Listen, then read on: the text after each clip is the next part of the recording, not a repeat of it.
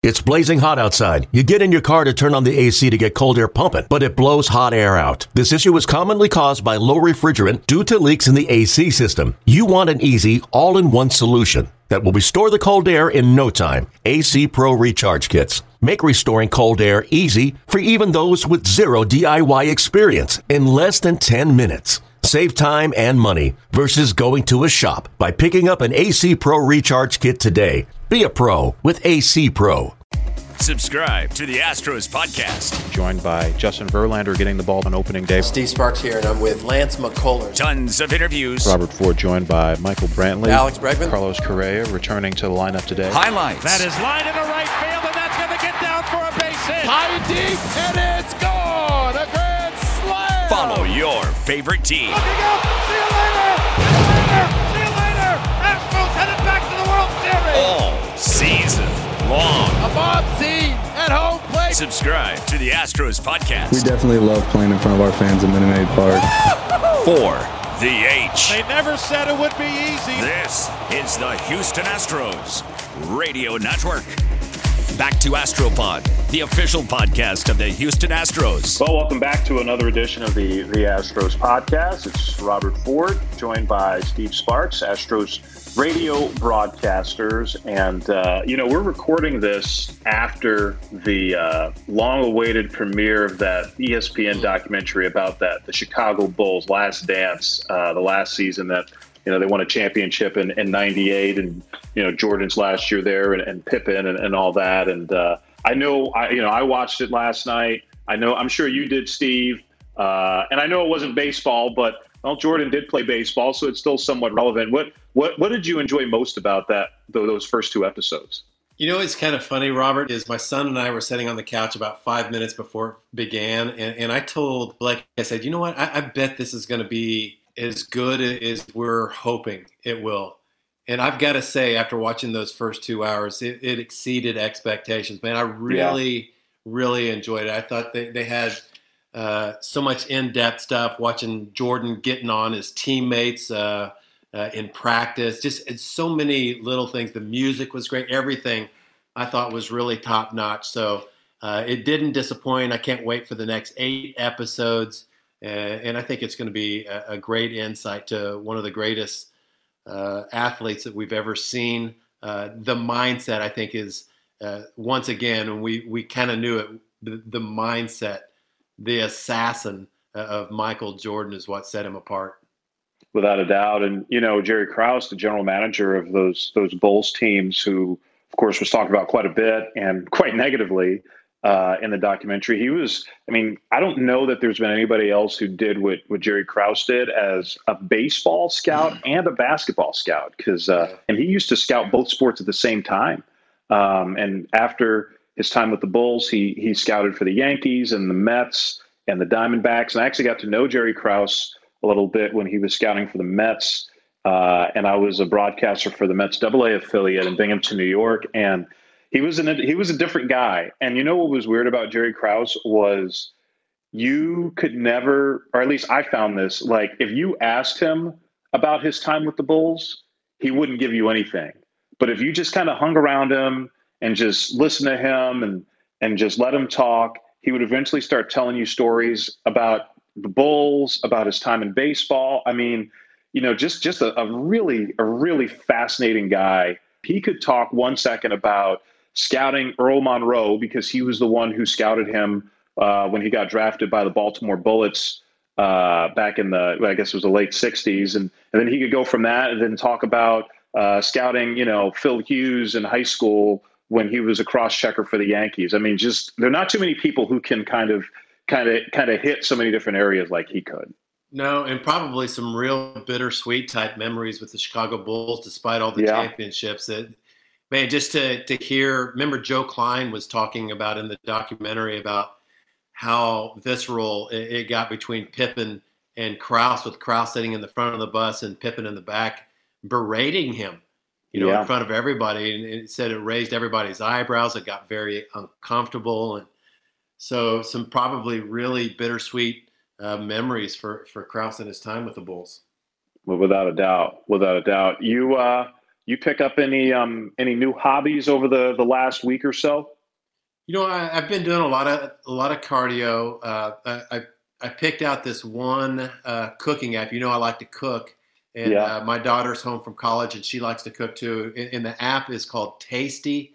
And what separates this app from from any other of the cooking apps, I think that's probably out there, it's got a really shortened uh, mini video of how to make whatever you're going to do. So, and that makes all the difference in the world for me. So, yeah, uh, you, can watch it three or four times. It takes you about you know 10 seconds per per uh, recipe and you have a pretty good working order of what you need to do. You, then then all you have to do is just put everything together. But seeing it it makes it a lot easier for me.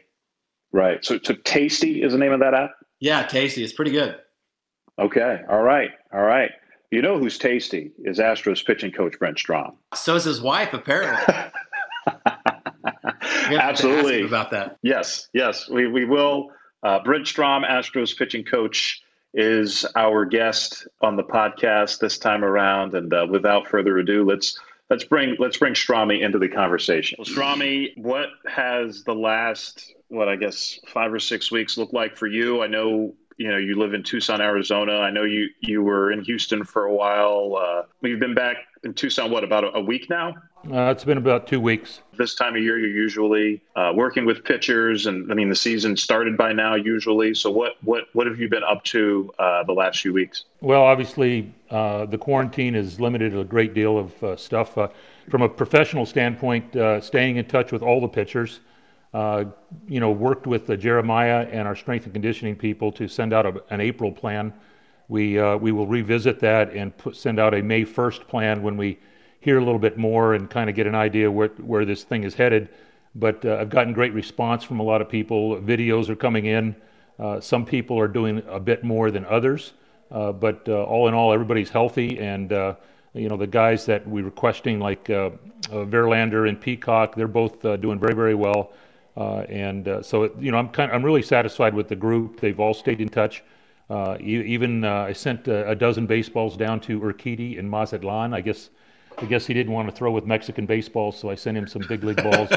uh, cost me a small fortune, but uh, you know, I, I, told him to stay out of Señor Frogs down in Mazatlan and just work on his throwing. He's in a good frame of mind, as is Osuna and uh, and the rest of the guys. Uh, talking to Greinke is kind of funny. I just read uh, three articles, uh, everything I wanted to know about Greinke. They're quite quite enlightening from his Kansas City days up to the present. But I asked him how he's doing and he told me he's throwing every pitch between 78 and 82 miles an hour just to get a feel for that, that speed differential. So that's a typical Zach Greinke uh, program, but I have no worries about him. I know he'll be ready to go.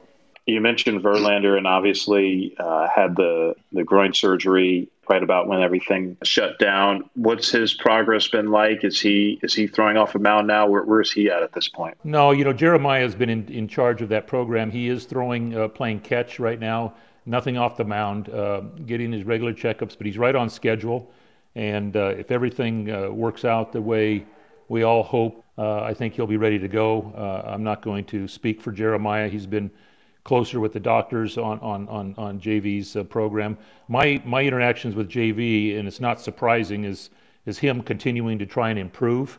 Uh, we've been exchanging emails, uh, videos of uh, 2011 to present. He's always trying to trying to get better, tweak things. Uh, so uh, that's been a, a, a, progression that we we've continued because he's such he's so into into how he throws, how he feels, the shapes of pitches, uh, how hitters react. That's been the basis of my thing, which shows me that he's he's getting very close and feeling very comfortable with uh, starting to talk about that as opposed to the groin. It's amazing to me all the time uh, when I talk to you or listen to you. You're always trying to learn. And when you Google your name on the internet, because I do clinics all around the world, it was, it was ridiculous. It started in Illinois, then Long Island, New York, then there's this European baseball coaches clinic, Anchorage, Alaska, uh, and you went to Italy uh, this past off season, and you and your wife Carrie had a little bit of a scare. Tell the folks about uh, what you guys experienced after your, your, your time in northern Italy. Well, the clinic was in a in a beach resort town called Rimini, which is just south of Venice, and uh, there were some people from around the world that actually came uh, in particular, there was a young lady, and I'm, I'm not saying that uh, that I contracted the virus. I, I the way I felt, I if, if I never had any respiratory problems. I had an, a, a, tremendously high fever. It was over 102 uh, when I got back home. But we met a, a, lady from Hong Kong, and this is prior to the, uh, uh, you know, China uh, letting the world know about what had happened. And uh, had dinner with her, shook hands with her, was around her a great deal. Uh, she was trying to ask me to come to Hong Kong eventually to do a clinic there. And when I got home, and Carrie was sick in Italy, and I got sick when we went south after our three days at the baseball clinic, we were down in in the uh, southern part of Italy. Uh, came home and uh, what I did is I just wrote it out for about four days. I just, you know, got under the covers and and, and brought the covers up to my chin and just kind of hung out for four days in bed and, and, and kind of wrote it out and got better. Uh, mm. So it was it was frightening and, and this whole thing is frightening. But um, um, yeah. you know, fortunately, I got through it. Um, we have been tested, uh, so I tested negative now which is a good thing. And uh, I'm sure all of this is going to have to transpire if we're going to get back to baseball. Um, it's going to be uh, interesting to see how this develops. Hey Brent, one of the, one of Robert and I's favorite things or days uh, at the ballparks around the league, and every team just about does this now. But there's Dog Day at the park, and we we call it uh, is a stalker day at the ballpark because there's a parade of dogs that go around the, the warning tracks around the field, and you're usually out there with the starting pitcher. And we know exactly what you're looking for, and we'll spot it before you do, but we'll find, of course, either a French bulldog or an English bulldog, and we know that you're going to stalk that person out and see if you can get a hug and get your fix with a bulldog at any point. Uh, tell us about your your affection and your love affair with bulldogs. Well, you know, it's funny. My growing up, I was a basset hound lover, and uh, something about the uh, just the the little guys that uh, are short to the ground that you can love. And as you well know, Sparky, you and I talk about your bully all the time. When uh, my pitcher could be throwing, and uh, he can be in the middle of doing some work, and and my left eye is looking at uh, at the shape of the breaking ball, but my right eye is looking for for the bully. I just leave the guy and go and get a hug or get a picture taken. They're just fun to be around and you know, as you know, I have uh, I just recently lost one of my Frenchies. Uh, yeah. Got another one, and it's just been the joy. It's been a great time for me. With uh, uh we have Virgil and we have Uno, and then I still have my English Macy May. Uh, so we have quite a menagerie of uh, bulldogs as we walk around our our complex here. You, they just make you smile, Sparky. You know what I'm talking they about. Do. You wake up, yeah, absolutely, with a smile on your face. You know, this is obviously a unique time that that baseball and obviously the world at large is is going through. And uh, you've been through something like this i guess as a as a coach. You know you think about the work stoppages. Obviously the circumstances are different now but you know the two biggest work stoppages in major league baseball 1981 uh, you know the strike that lasted 50 50 days and uh, 1994 95 which of course lasted uh, 232 days and wiped out the postseason that year now, I know you were coaching at the time, and I believe you were a minor league coach, but what do you remember about the work stoppages in 81 and 94, 95, and, and how much they affected you or others who were around you at that time? Well, you know, Sparky will tell you we're, we're in baseball. We are really creatures of habit, and uh, and we have a very structured day. And I would go into the ballpark at 11 o'clock, let's say myself, and when AJ was the manager, uh, he was probably the only one who beat me in there, and Carl Schneider, our clubhouse guy, or one of the attendants. Uh, and I would be there early and get prepared, and we're creatures of habit. Now the days seem to be going so slow, and uh, it's almost like, um, you know, here I'm looking at 75 degree weather, I have a swimming pool, I walk my dogs, uh, I do a lot of computer work, uh, things like that. But what I miss really is the, uh, is the competition of the games. In the work stoppages earlier, as, as Robert alluded to, I was a minor league coordinator. And their wins and losses don't mean as much. It's more about developing. So you'd look for little nuggets of players doing well on any given affiliate or any given team. At the major league level, the wins, uh, this is a zero sum game. The wins become super important.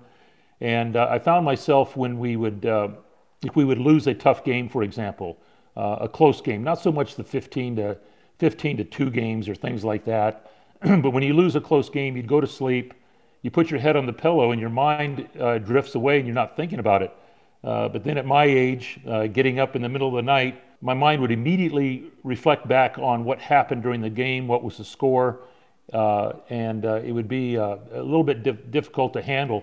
It's kind of like I think when I, I, read about these gamblers that basically when they would win a game, when they'd bet on a game and win, they weren't excited, they were more relieved.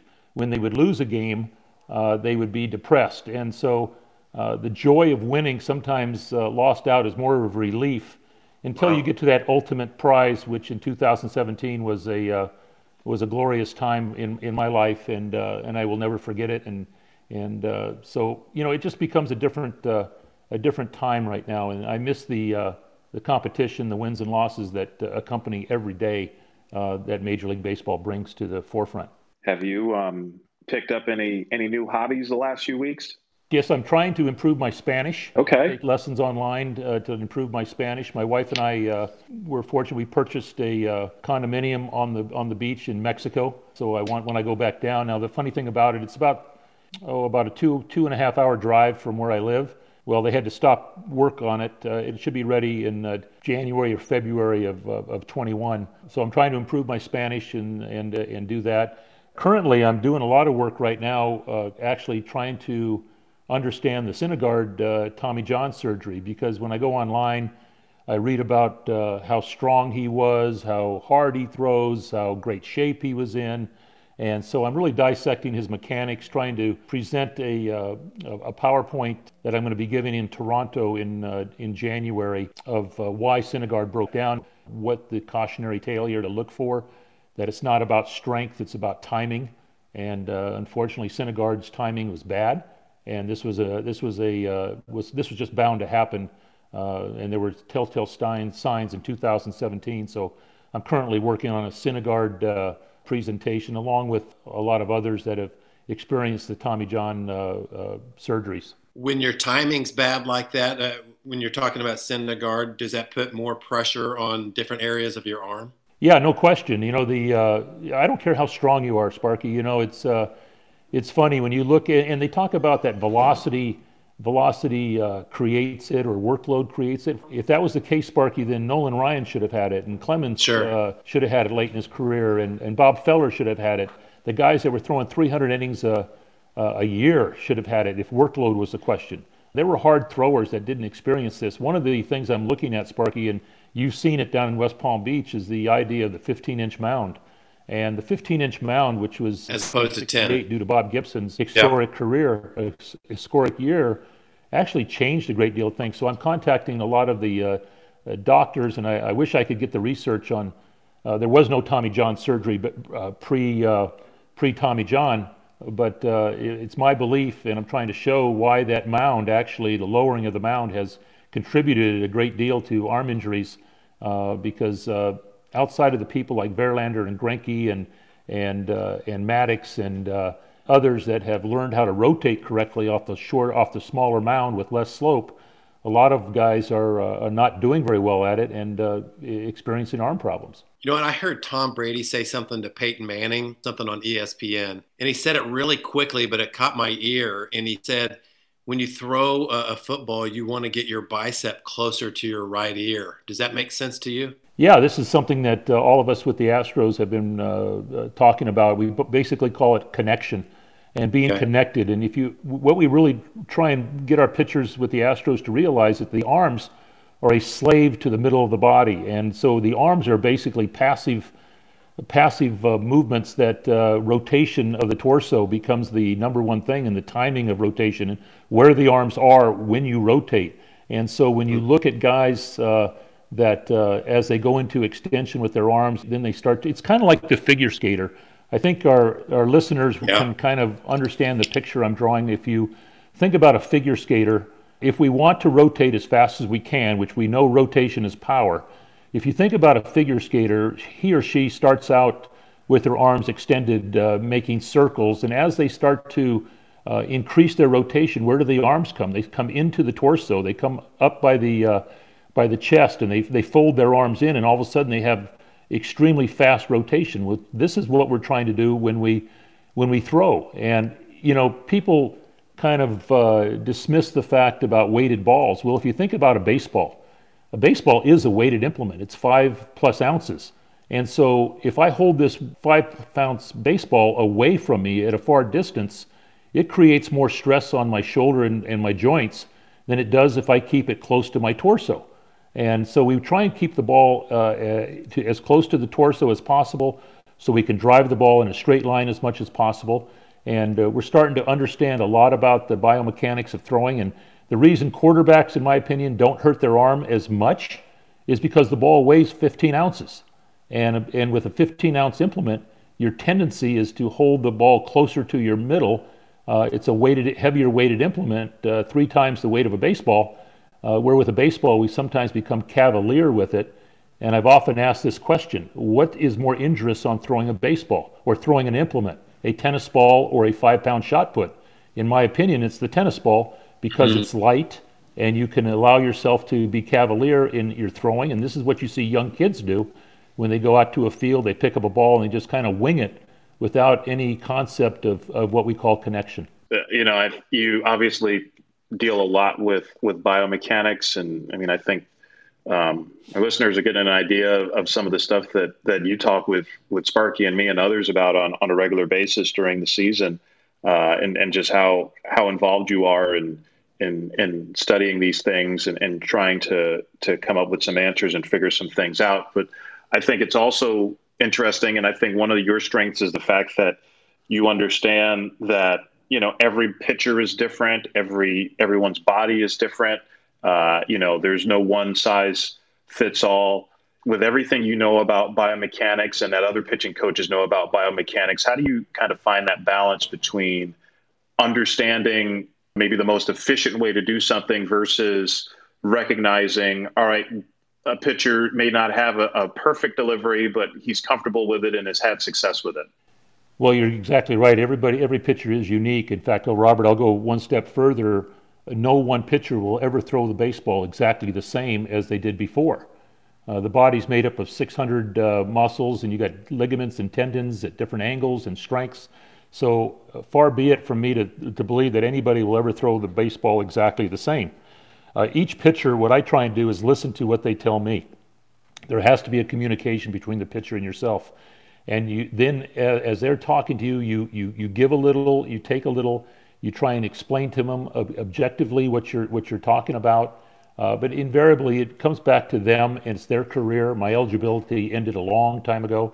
If there was a point of contention between myself and the pitcher, let's say it's a, let's say it's an arm angle, or let's say it's a um, uh, lack of rotation, or they like throwing across their body a little bit.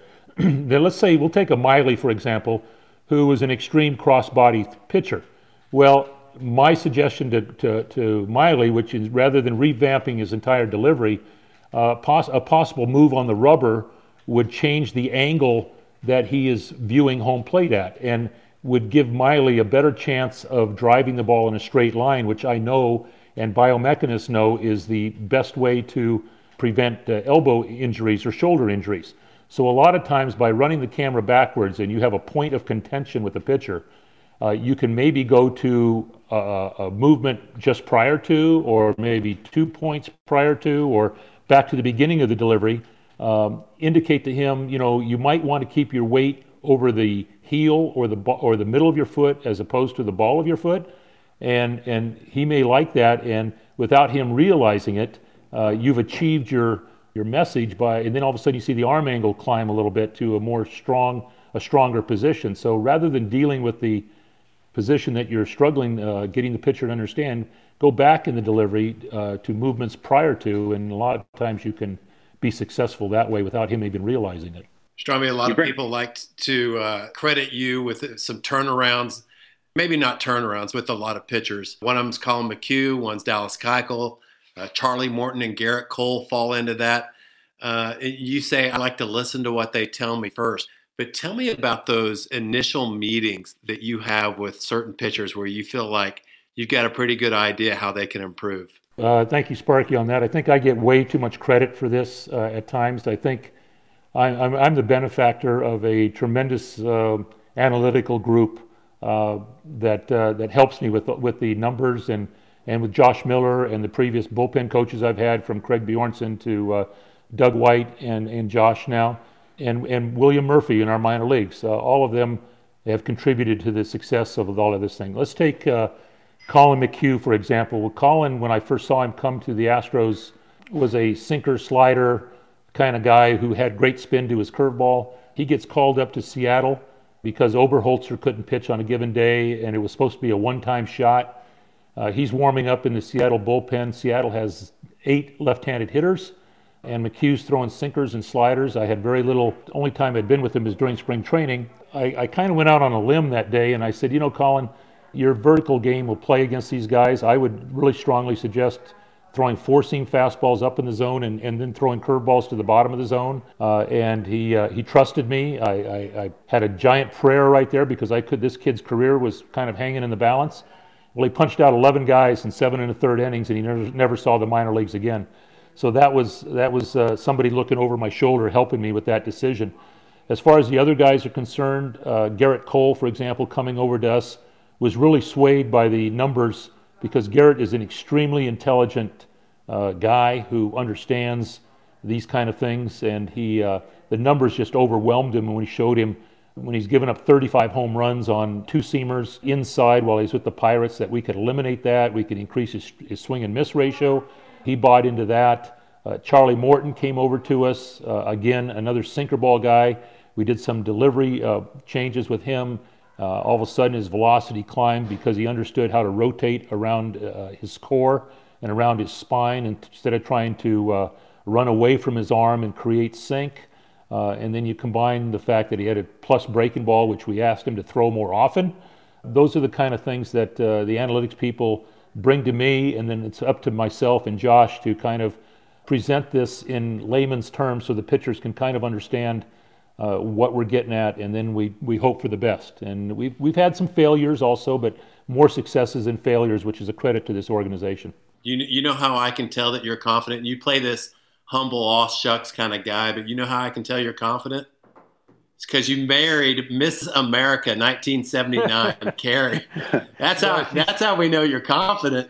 How did you guys meet? Hear you, Sparky. She's sitting beside me right now on the computer, and she gets embarrassed whenever I uh, I bring that up uh, about my wife being Mrs. America 1979. She hates it when I, when I, when I, because this is a young, this is a lady that uh, is, is uh, just as just as happy picking up dog poop in the backyard as being Mrs. America. So I think even. But she was Miss New Jersey. She wasn't picking up dog poop then.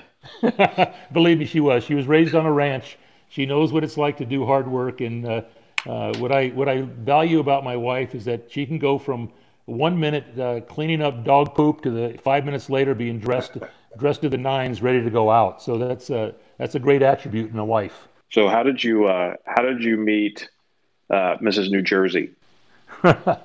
well, it was funny. Funny story. We were talking about this the other day. I was the pitching coach for the Tucson Toros, and I was striding across the uh, the parking lot here in in Tucson. It was a Houston AAA franchise, and uh, and uh, I saw her striding into the uh, into the office there. She was putting together a fundraiser for uh, battered women, uh, utilizing her real estate uh, connections, and uh, she had gone to the University of Arizona basketball team to see if she could get them to model clothes. She had gone to the U of A football team to see if they could model clothes. She knew nothing about the Toros. She knew nothing about baseball.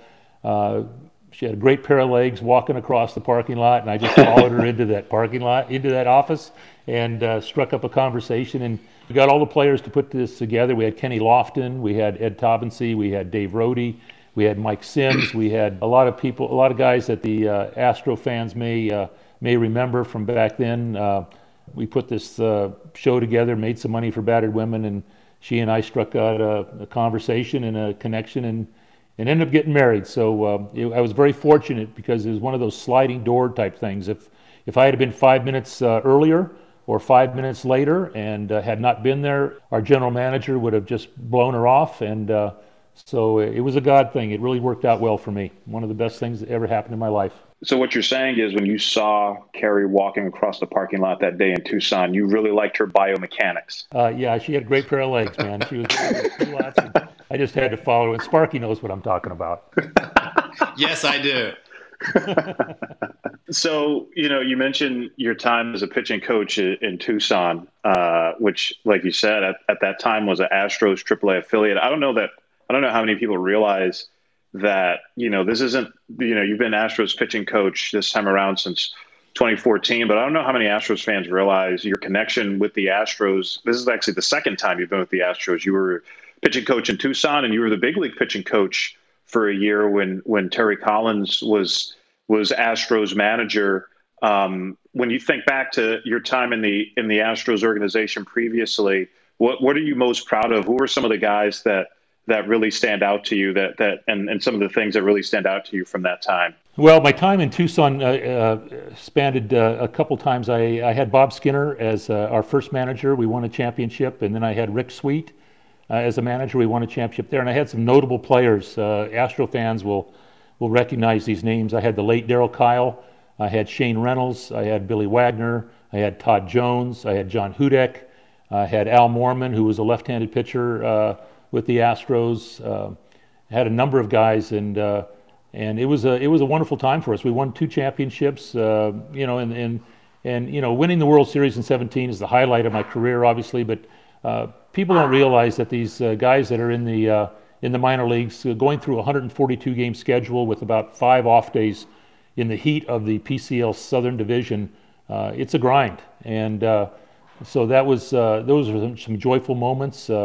Other names to uh, Jeff Juden, Tom Wiedenbauer, uh, Gary Racich, uh, you know, the left-handed hitter Danny Heep. Uh, these are names that uh, that I've been associated with uh, throughout the history of the of the Toro ballpark, and and so I've, I've decided to stay, made my home here in Tucson, and a little disappointed we don't have baseball here in Tucson anymore. It's all gravitated toward Phoenix, but when I go by Hi Corbett, a lot of good memories down there for uh, guys who who uh, honed their skills prior to going to uh, going to the Astrodome at that time. You mentioned Terry Collins. You know, I forgot or, or I just didn't know that you were the pitching coach for the Chinese team in the World Baseball Classic with Terry Collins as the manager. The Chinese team in 2009. How'd that go? It's funny you brought up Terry Collins' name. I was he was my manager in uh, in Houston in '96. Uh, unfortunately, we came in second place that year, and I got fired uh, as did Terry and everybody else. Uh, we came in second place behind the, the 1996 uh, Tony La Russa St. Louis Cardinals. And wow. I was pretty proud of ourselves coming in second place. but we all got fired. There was a change at the the, the, general manager, uh, Bob Watson, was the general manager in 95. Uh, Gary Hunsicker came in in 96. Uh, we came in second place and he fired all of us. So that was a little disappointing. I understand when you if you don't come in first place, you uh, you're basically coming in last mentality. but uh, anyway, so went back to the minor leagues, uh, came back uh, later. But my time with Terry with the Chinese team was was a lot of fun. Uh, we uh, we went over to in the WBC. We ended up going against Taiwan, or known as Chinese Taipei, also Japan and Korea. Uh, we had one player on our team that was playing professional baseball. He was with the Pirates organization, and he uh, he batted third for us. He was an A-ball guy, and our Chinese team was funny. We trained in Lakeland after the Tigers would get off the field.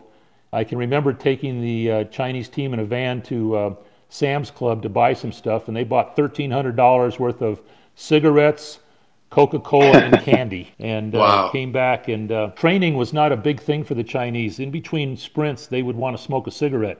So it was a little bit different uh, for me to uh, adjust, but it was a lot of fun to be with them.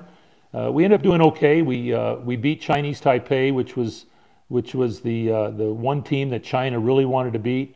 We faced Yu Darvish when he was still in Japan. I saw Matsuzaka play, and the most amazing thing was to go to the Tokyo Stadium see 50,000 people going crazy just for each Ichiro stretching down the right field line. So uh, it was an amazing sight, and uh, but a great experience, and we got treated first class. Uh, first class, uh, and uh, it was it was fun to be around that, that atmosphere. Well, Stromy, I just got a couple more things for you. Um, one of them is that the pipeline in San Diego that I know you're very proud of, of growing up there, and you've got a lot of close friends from that area. Uh, Ted Williams came out of there. Alan Trammell, who you're really close with, Graig Nettles, Adrian Gonzalez, Cole Hamels, Bob Boone, Stephen Strasburg. Man, just the list goes on and on. Tell me about what it was like growing up in that area of San Diego. Um, it, they've just produced a lot of good baseball.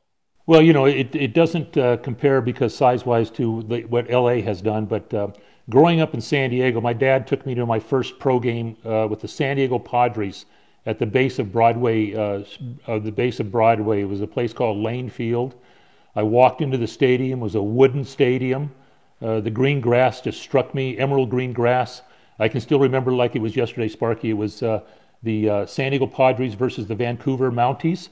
Uh, San Diego Padres were a Cincinnati franchise. Gary Bell, former pitcher with the Cleveland Indians, was on the mound for uh, for one of the teams, and it just uh, I, you know just enthralled me to watch this. And then they moved to Westgate Park down in Mission Valley, uh, and eventually got a major league franchise uh, in San Diego. But uh, I grew up in Ted Williams' neighborhood, and and my dad being from Boston, I, I became a big fan of the Red Sox and and to this day still a major fan of the Boston Celtics.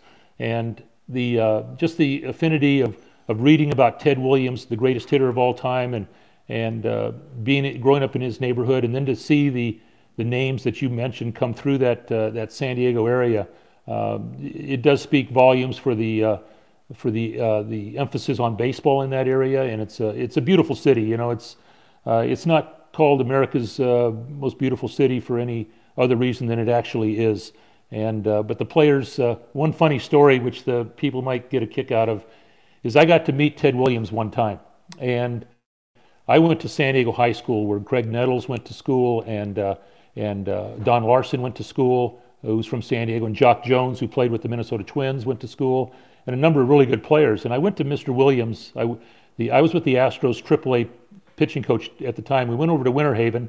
The Red Sox were training in Winter Haven and I, I, walked into the, I walked out on the field, and I just offhandedly asked, "Is is Mr. Williams here?" And somebody said, "Yeah, he's over in that building over there." So you know, I made a beeline over there, and I walked in and I said, uh, "Mr. Williams, my name's Brent Strom. Uh, I'm from San Diego. You've been my favorite player of all time. Uh, I just wanted to meet you." And he laughed and shook his hand, and he had a baseball bat laying across his uh, across his legs, his crossed legs, and I I said, Mr. Williams, I have a, uh, I have a question to ask if you don't mind. He goes, Sure, what do you have for me, son? And uh, I said, Ted, uh, Mr. Williams, there's a, there's a rumor floating around that you did not go to the school I went to because you didn't think you could make the team. And, and I'm talking to now the greatest hitter of all time.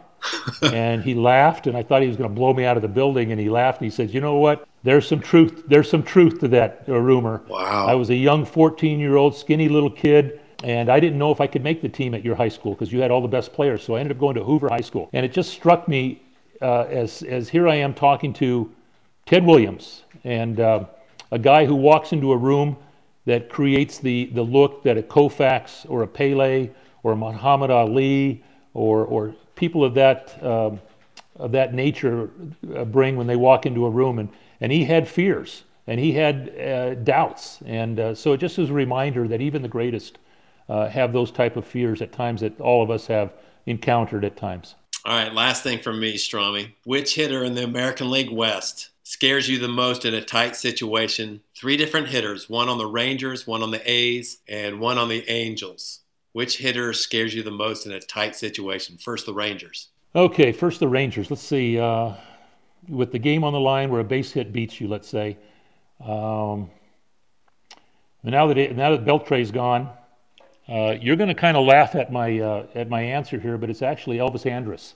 Oh yeah, that's who I would yeah. think too. Elvis Andrus is the one who bothers me. Let's go to the um, the Angels. Uh, the obviously, obviously, I'm going to say Trout, but I'll be honest with you. If I if I have a runner on third base and the infield's in, and uh, I need to get a strikeout with one out, uh, you're going to laugh at me, but I'm going to take uh, I'm going to take the leadoff hitter, Sparky. His name's oh Fletcher. Fletcher. Fletcher yeah. just wears me out, man. He just will not strike yep. out and he makes contact. And so I, I actually feel that I got a better chance of maybe punching out Trout than I would uh, would Fletcher, where where contact would beat you. And then if you go to the A's, uh, predominantly right-handed hitting team, uh, the guy that scared me the most, and he's no longer with them anymore, was Jed Lowrie, who had great contact skills and being a switch hitter. Uh, on the A's, I would say that um, I'll be honest with you, it, it, would be Olson. Olson would bother me a little bit, uh, with being left-handed with all my right-handed pitchers. Uh, uh, Chapman to some extent, uh, but you know they they're a little bit more. E- it's not as easy to pick out that one guy on the on the Oakland team. How come you didn't ask me about Seattle? Um, what do you got on Seattle? you know, why are we dis- dissing Seattle here, Sparky? Come on, man. Uh, uh, I would, I would, uh, I would say, um, obviously, when Cano was there, would be the guy I wouldn't want to face, but uh, probably be Mitch Haniger, uh, a guy that uh, does a pretty good job. So uh, all of them are good. You know, it's just a matter of uh, would you rather face uh, Aaron Judge or uh, uh, Ronald Torreyes? It depends on who you have on the mound, right? Well, that, that's true. But if let's say I have Verlander, for example, or Cole, and I have a chance for a punch out, I need a punch out. Uh, Ronald Torreyes uh, scares me more than Judge does because you have more opportunities for a punch out uh, and uh, the contact is less. So uh, that's how a pitching coach views things at times. It's all dependent on the game situation, things like that. Of course, if I had you on the mound, Sparky, with that knuckleball, it it doesn't really matter. That's a great point. Thanks for saying that.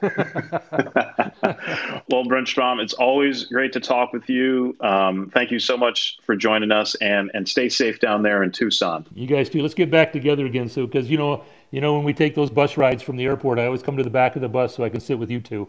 It's one That's of the right. highlights of my uh, of every trip. So, and the back of the bus is exactly where we belong. well, that too. At my age, I always keep the bathroom close, but it's really because of you two. You're you're you're so great to talk to, and I actually do enjoy.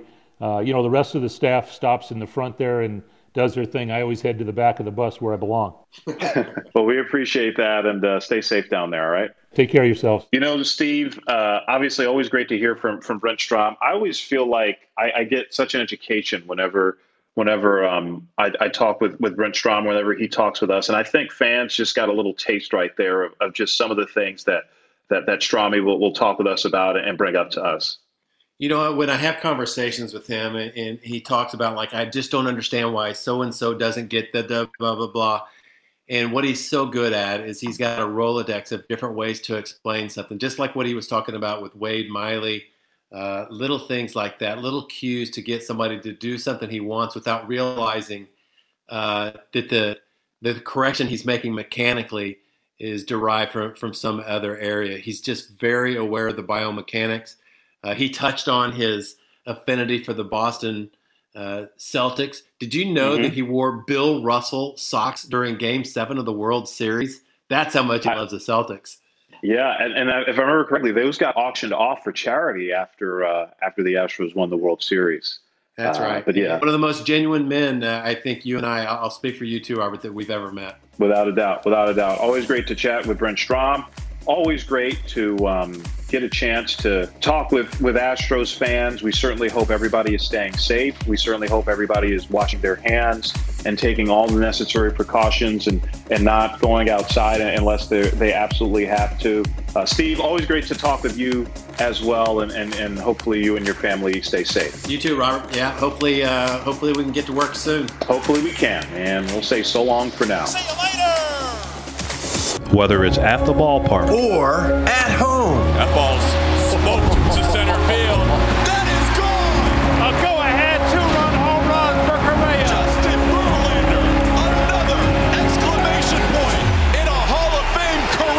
big moments can happen Anywhere. anywhere. Thanks to all the frontline workers. Thanks to those sacrificing now. It's a fly ball into right.